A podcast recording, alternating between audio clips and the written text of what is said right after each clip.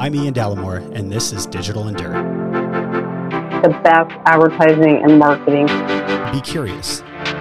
Moving the industry forward. All right, welcome back, guys. My next guest, she's a new friend of mine, and uh, a lot of you hopefully know of her. She's a graduate of UC Santa Barbara.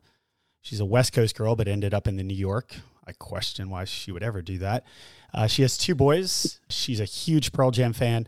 She's actually, I learned just a couple of minutes ago, she's a, a big cyclist and goes on a lot of cycling vacations and trips with her husband. But she once took a trip to Spain and didn't realize it, but she had to cycle 45 miles a day. And I'm sure knowing your personality that you just, you were at the front of the pack. And she just told me, which has continued to be a trend on this podcast, she is a newly sneakerhead my new friend Marla Kaplowitz, the CEO and president of the Four A's. Great to have you. Great to be here and great to meet a fellow sneakerhead because you're going to tell me how much money I should be spending on all these wonderful items in the future. Well, first, let's ask what's your most recent pair? I know you, you're new to it, you said. Uh, well, no, I've been, but I'm becoming a little too obsessive. I just got some off white Nikes Ooh. that I'm really excited about. Wow, that's huge. And those of you who don't know, off whites are very hard to get and very expensive. So, what I would implore you to do, Marla, is use your relationships, which we'll, we'll jump right into this in a second for you to talk about the 4As. But I'm sure you have some tech companies. Is find one of the tech companies and just ask for a favor and just say, hey, do you mind building out some bots for me? Um, I want to do a test. that's that's where my current frustration. I'm 0 for 5 this week on sneaker drops. So you can subtly use your members to help you gain more sneakers. I actually somehow got a draw on a sneaker drop on sneakers two weeks ago, and my friend was in the same draw and didn't get it. So I felt very accomplished. Love it. Small victories, right?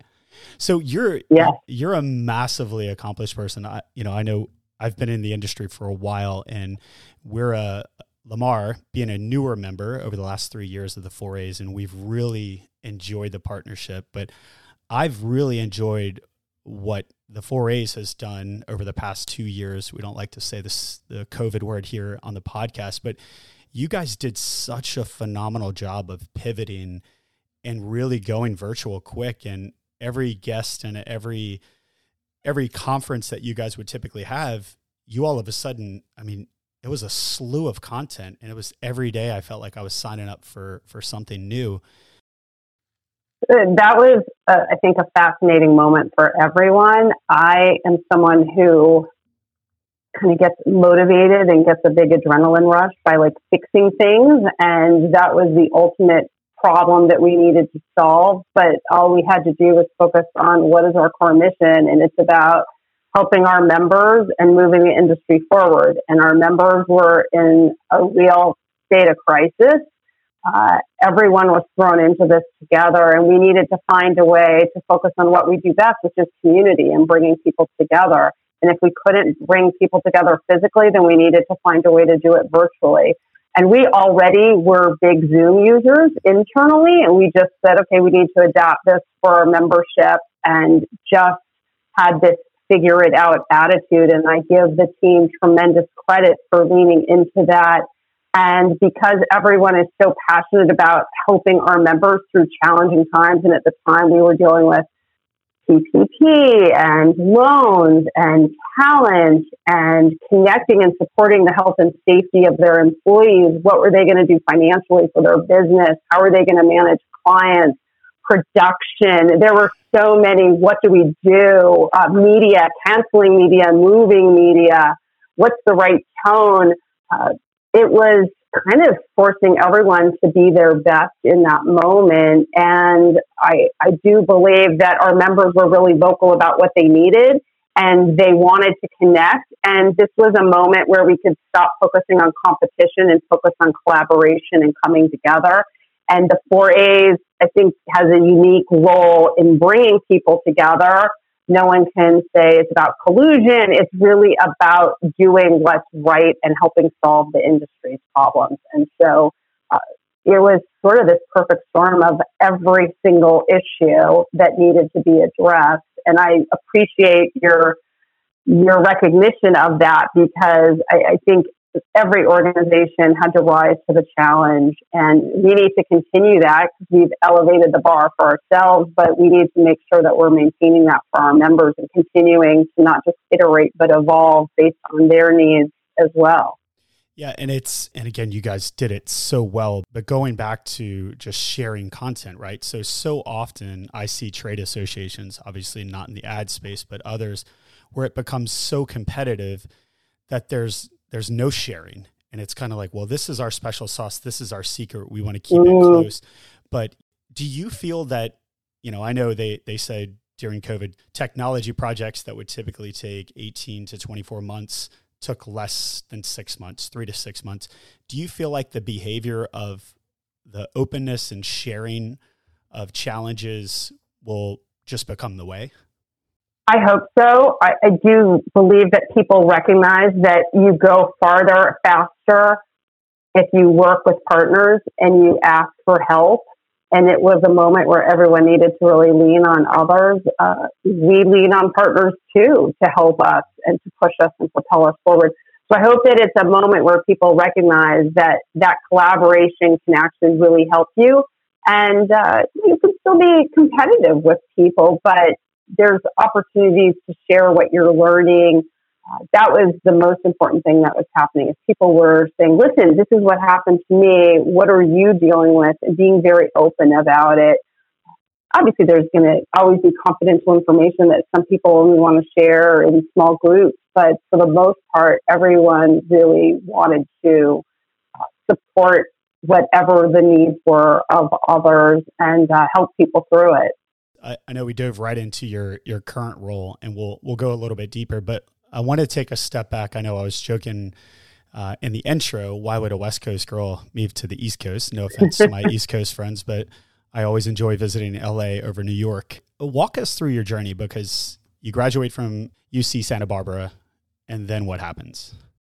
And I wanted to get into advertising, and I did not want to go back home to LA. And I had been to New York once, and my parents had lived in New York off and on at different parts in their life. And I thought, that's where advertising is at the time. It really was Madison Avenue. And I thought that's where I want to get my start. Maybe I'll come back to California eventually. And I fell in love with the city, city living, and really enjoyed the work I was doing. So I was working in media and media planning at full service agencies. They don't exist anymore because, of course, names are always changing. And then found my way to media only agencies and just spent 30 years on the agency side and have always been so passionate about the work that agencies do, the opportunities, the types of people that you find in agencies. I think they're incredibly entrepreneurial, dynamic, uh, truly figure it out kind of people. And it's exciting to be in that environment of creativity, regardless of whether you're talking about true creative, media, or PR, or experiential. It's, it's all kind of pushing uh, in the same kind of area. And especially now with data and technology, I think it just continues to be so exciting and interesting and helping a brand really deliver on their needs and goals. And, and there was no better place for me at the time than New York. And of course, my mother would always remind me that there were agencies in California. Uh, but I got to the point where I really fell in love with New York and I still live in New York City. So I love it. Yeah, and there's something there's something to be said about being in media and just walking the streets and that that's what we get excited about on the advertising industry side mm-hmm. is you literally can't turn a corner without getting excited about seeing billboards outside of just Times yeah. Square, but just everywhere there seems to be the, these different screens. You know, we always talk about being a female growing up into the ad space and you specifically had top tier positions everywhere. You were the CEO at MEC. Maybe tell us a little bit more about about that journey and just how it was just part of who you are. Yeah, I feel really fortunate. I'm the oldest of four kids, and I thought the only job I couldn't have in the world, based on what I looked at, was to be president. But I had no interest in politics, so that was fine. And I was ambitious, and my parents really kind of pushed for doing what we wanted and there there just never seemed to be those types of limits and I was very fortunate, I would say early on, to work for really terrific people who were very supportive and mentored me. And then working in an organization, I would say kind of my mid to senior level where there were a lot of women in leadership. So it was, it was just never something I questioned. I always had support. Uh, even having children, uh, both times I was very fortunate to have a boss pull me aside and give me a raise before I went out to encourage me to come back, which was never a question. Yeah. But that was also a really nice signal. And then I think at different points, I can absolutely say I've had moments where I'm the only woman in a room, but that's an experience for a lot of people to be the only or to be the first. And I, I think that's the clear mission of this industry right now is how do we really not just talk about diversity, but embrace inclusion, make sure we're focusing on equity so that we don't have to keep having firsts or onlys and that we have true perspective across the spectrum with all types of differences that we celebrate. Yeah, and you you surround yourself with different people and that way you can truly experience the world. And mm-hmm. most importantly is find people that you want to emulate in your life and you want to become and be curious. Ask a lot of questions, learn how they got there and learn from those people.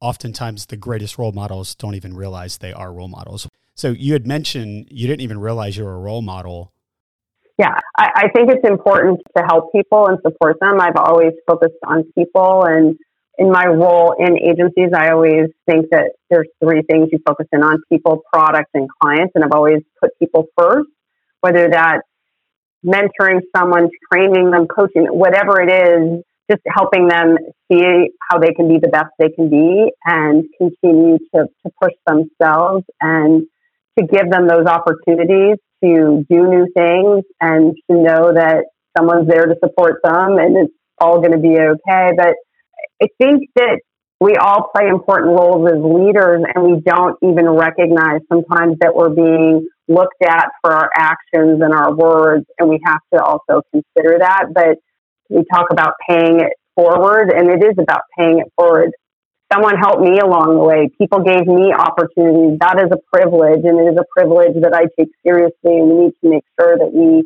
are looking out for others and giving them the same advantages and exposure to understand what are these roles like? Do you want to do this? There's the positives and there's the challenges. And so, are you really ready to take that on uh, and, and move forward?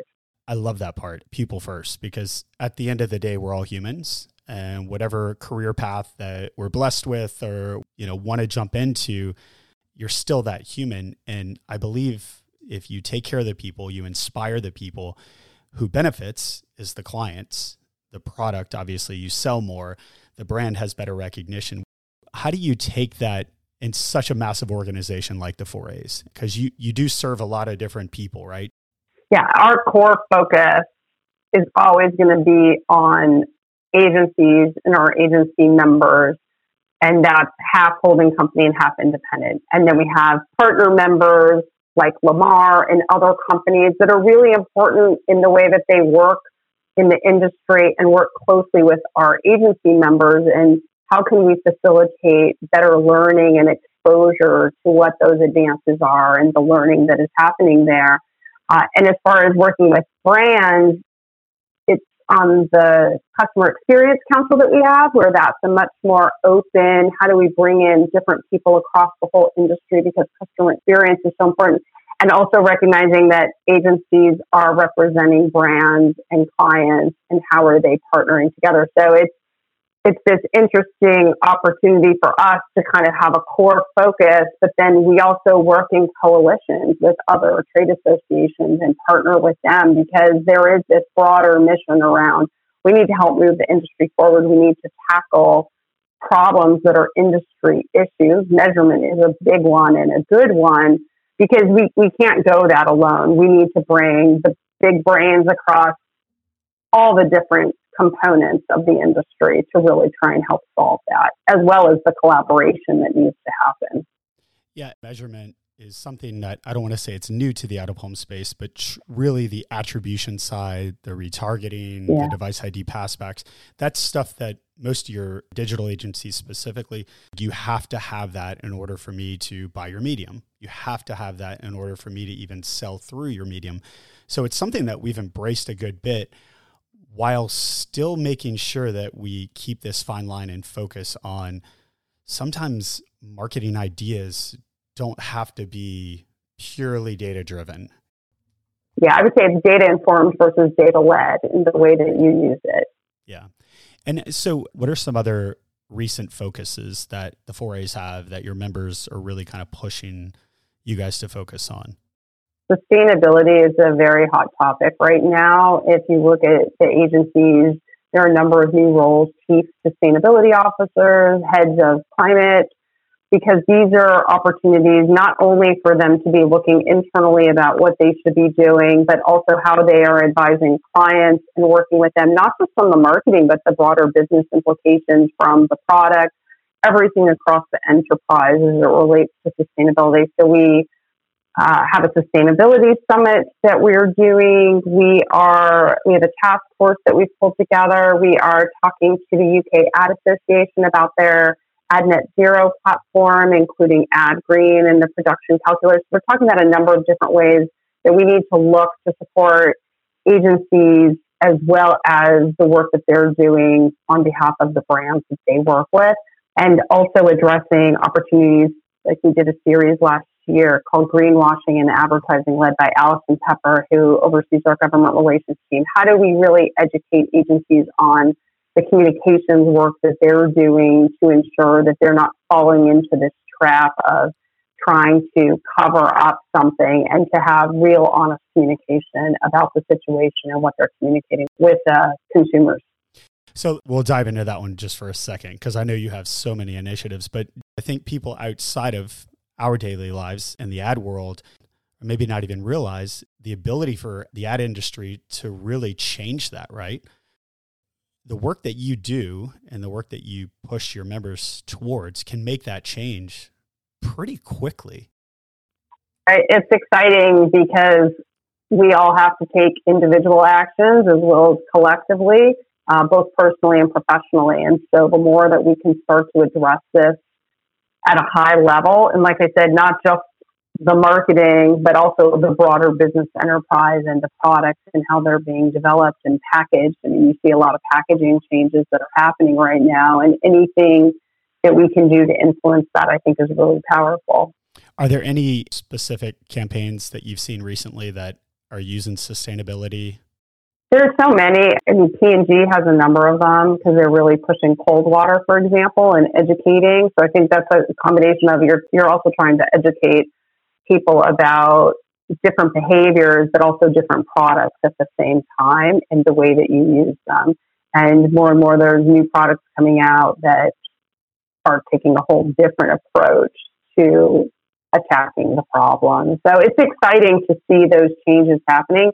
The real change has to happen with the consumer and the behavior that we all need to get on with.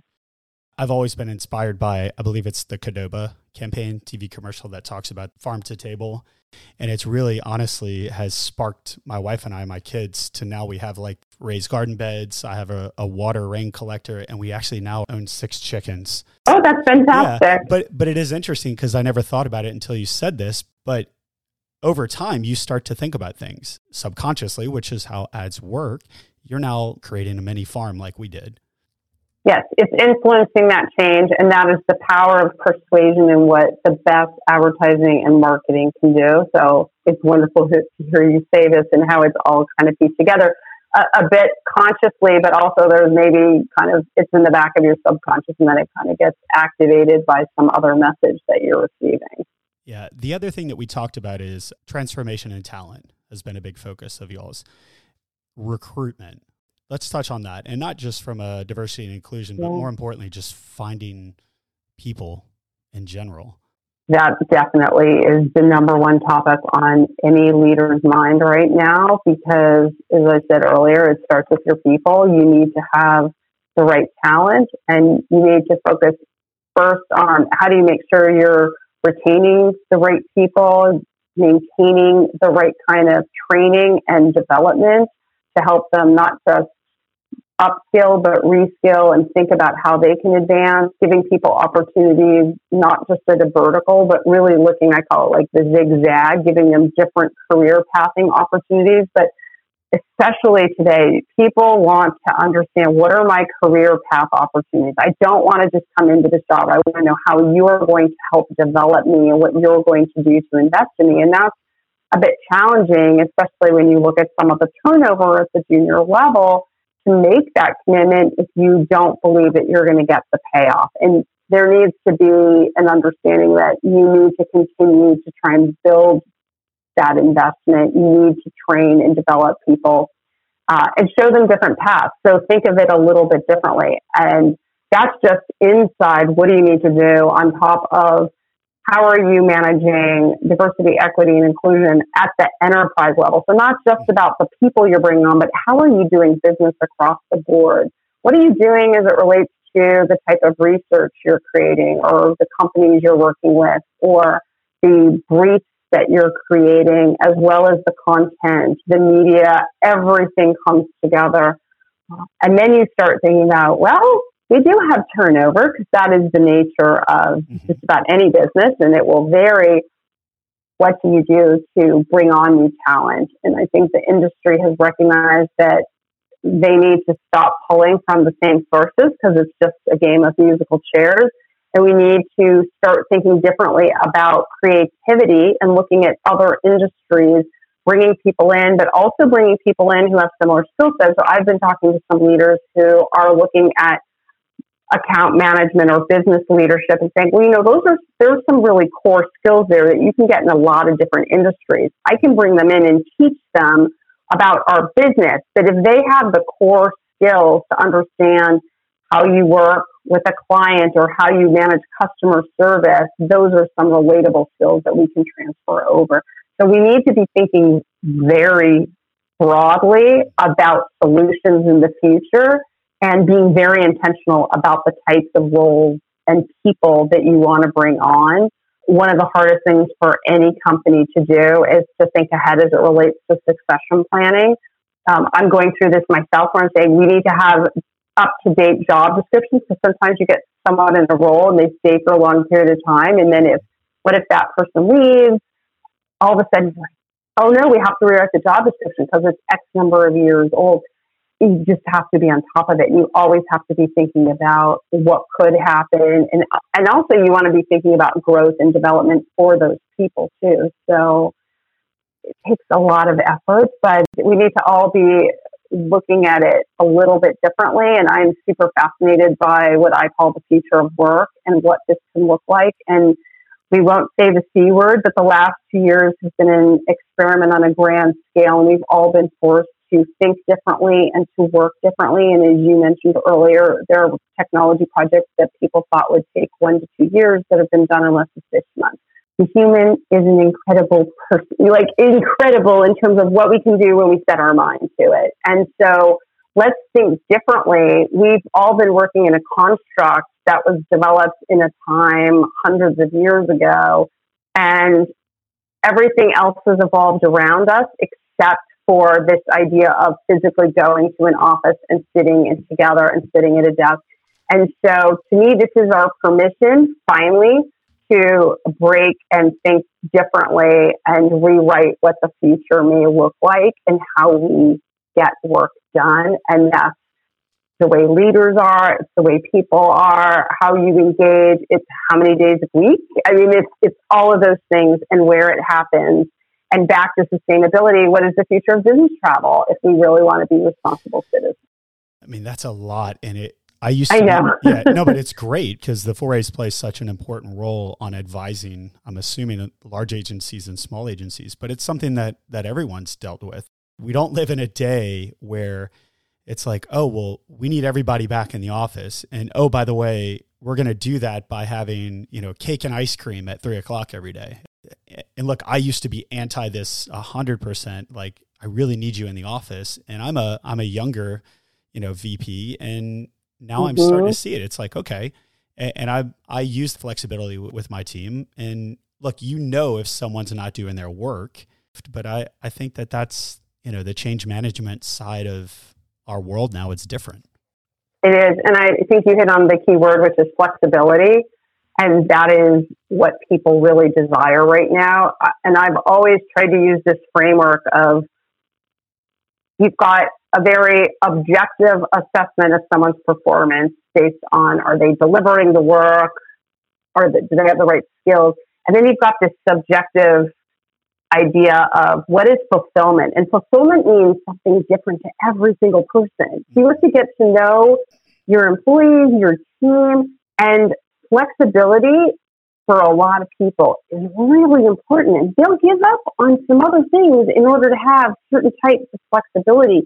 And the more you know and understand what motivates your employees, and I don't mean collectively, I mean individually, the more you will help retain them, drive better job satisfaction, better work, yeah. and a better experience. And I I knew this very early on as a leader. And when I was at MEC, we did a, a course on inspiring happiness because I realized that we were putting people in really stressful situations in terms of client service and that it was impacting their personal life and their personal life was impacting their professional life. And we needed to get people to understand how to deal with that stress and those emotions um, because I know this sounds kind of silly, but the happier you are, the better you're going to be in that moment and that experience and a little bit more focused too. And so, really demonstrating the ability to care about people goes a long way, but it needs to be authentic and genuine. And you can see it in the actions, not just in the words. Yeah, and I don't think it's uh, in my experience, and maybe I just have a phenomenal team, and I, I think I do, but it's also just little tiny tweaks. Like, you know, I told my team very early on, like, if you don't feel comfortable being in the office, then we can work from home. And then we went to this like flex schedule, and Marla, it was interesting because my team came to me and they were like, after I think it was like a week, and they're like, "Hey, we want to meet," and I was like, "Oh God, they're gonna want to work from home, and I'm gonna have to change the way I manage." and they were like, "We want to be in the office every day. Is that cool?" And I'm like, "Absolutely." So now we do have like flex moments, and it goes back to your point, like people first. I know my team well enough and manage them well enough, and I hope I'm saying this as our producer is kind of peering over my head here, but I know them well enough and I listen to their needs and their concerns. And sometimes when I mean that minor tweak, it's just simply like, hey, do you mind if I go uh, work on this project from home? Or hey, I'm going to go run, take care of the dogs because I'm going to a kickball game right after work. And it's like, absolutely. But having that old mm-hmm. school mentality of being like, nope, you have to be here nine to five and you only get two weeks of vacation. I lived in the day, and you probably managed a lot of these people, where a lot of my friends in the agency world, they were like, my agency gave me a month off and they paid for me. We're not doing this, Claire. They paid for me to go, go on vacation uh, out of the country. And to your point, happier employees. And they knew making that investment then led to better work. And the benefit was the client, the product, and the brand. And then that agency retained that business over and over and over again. Or that publisher continue to sell and have that relationship because it was truly a meaningful caring moment between teams and brands. Yeah. I think there's this larger discussion going on and people keep using the word burnout to describe what they're feeling. The organizational psychologist Adam Grant uses the word languishing. I think we've all gone through a very unique experience in the last two years and that we've all experienced something collectively. And this way of working was supposed to be short term and became our new reality on top of just the daily life that is going on around us that really got put on hold in so many ways. We postponed vacations, people postponed weddings, life experiences that they had hoped to have. And I think it's all just kind of built up, and we almost need this collective relief and sigh from that um, because I don't see vacation or time off releasing that for people. It's like, no, it's still there. And so I think there's something larger that we're all addressing that still needs to, to happen. Yeah. And what advice at a high level do you give to people managing people today on how to keep them happy? You have to listen. You have to listen to them, and you really need to not just listen, you have to hear what they're saying, and you have to act on what you're hearing and take that feedback and really demonstrate that you care and you want to support them. And that, again, it's not just collectively, but what are the individuals saying? What are the patterns that you're seeing? How do you ensure that what you may not be seeing is brought to you? So you have to stay really on top of it. So as a manager, do you as an organization have pulse surveys? Do you have an ability to get anonymous feedback? But are you also sitting down with your team members on a regular basis and saying, how are you? And then really digging deep on, no, how are you doing personally? How are you feeling on a scale of one? How do you, are you really in touch with your people in terms of what they need and what they want and where their challenges are and where you can help them? I do think we, we talk a lot about empathy, but empathy goes a long way, making sure that you can relate to someone and demonstrate that you may not fully understand what they're going through, but you can help support them through that is really incredible. And that authenticity really does come through. And so I just do what you say you're going to do, commit to it, and be supportive. And also acknowledge when you've made a mistake or said something that didn't hit the right way and, and just own up to it. I think the words I'm sorry are very valuable. And I've seen people come into companies where they've had bad managers or experiences and they're afraid to acknowledge a mistake. Guess what? Mistakes are normal. That's how we learn. That's how we grow.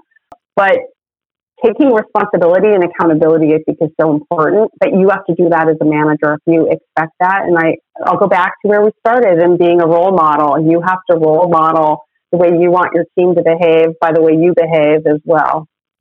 I love the listening. That's key.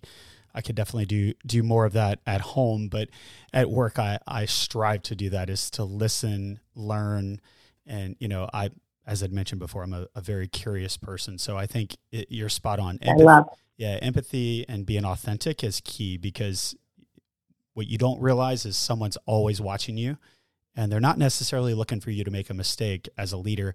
They're really wanting to learn from you. So you're evolving people throughout your career. And look, it starts starts all the way down to the intern. There's someone else paying attention to the intern. There's someone else paying mm-hmm. to paying attention to the CEO and it makes the company that you're at. You know, we're blessed at Lamar to have a an amazing CEO that the way that he talks and his he's always strived towards the golden rule and that's the way that we treat everyone and we surround ourselves that way. This has been a ton of fun. I enjoy our new friendship. I can't wait to actually see you in person, and maybe you and I will rock a rock a pair of uh, sneakers together. Yeah, and We'll see. Yeah, keep up the phenomenal work. I know that you inspire your team. We work with your team weekly and keep doing what you're doing within the industry. Thank you. I appreciate that. Thanks, Mark. Digital and Dirt is brought to you by Lamar Advertising. To learn more, check out the links in the description or go to lamar.com. If you enjoyed this podcast, make sure to subscribe, rate, and review on Spotify, Apple, or other platforms where podcasts are found. Thanks for listening.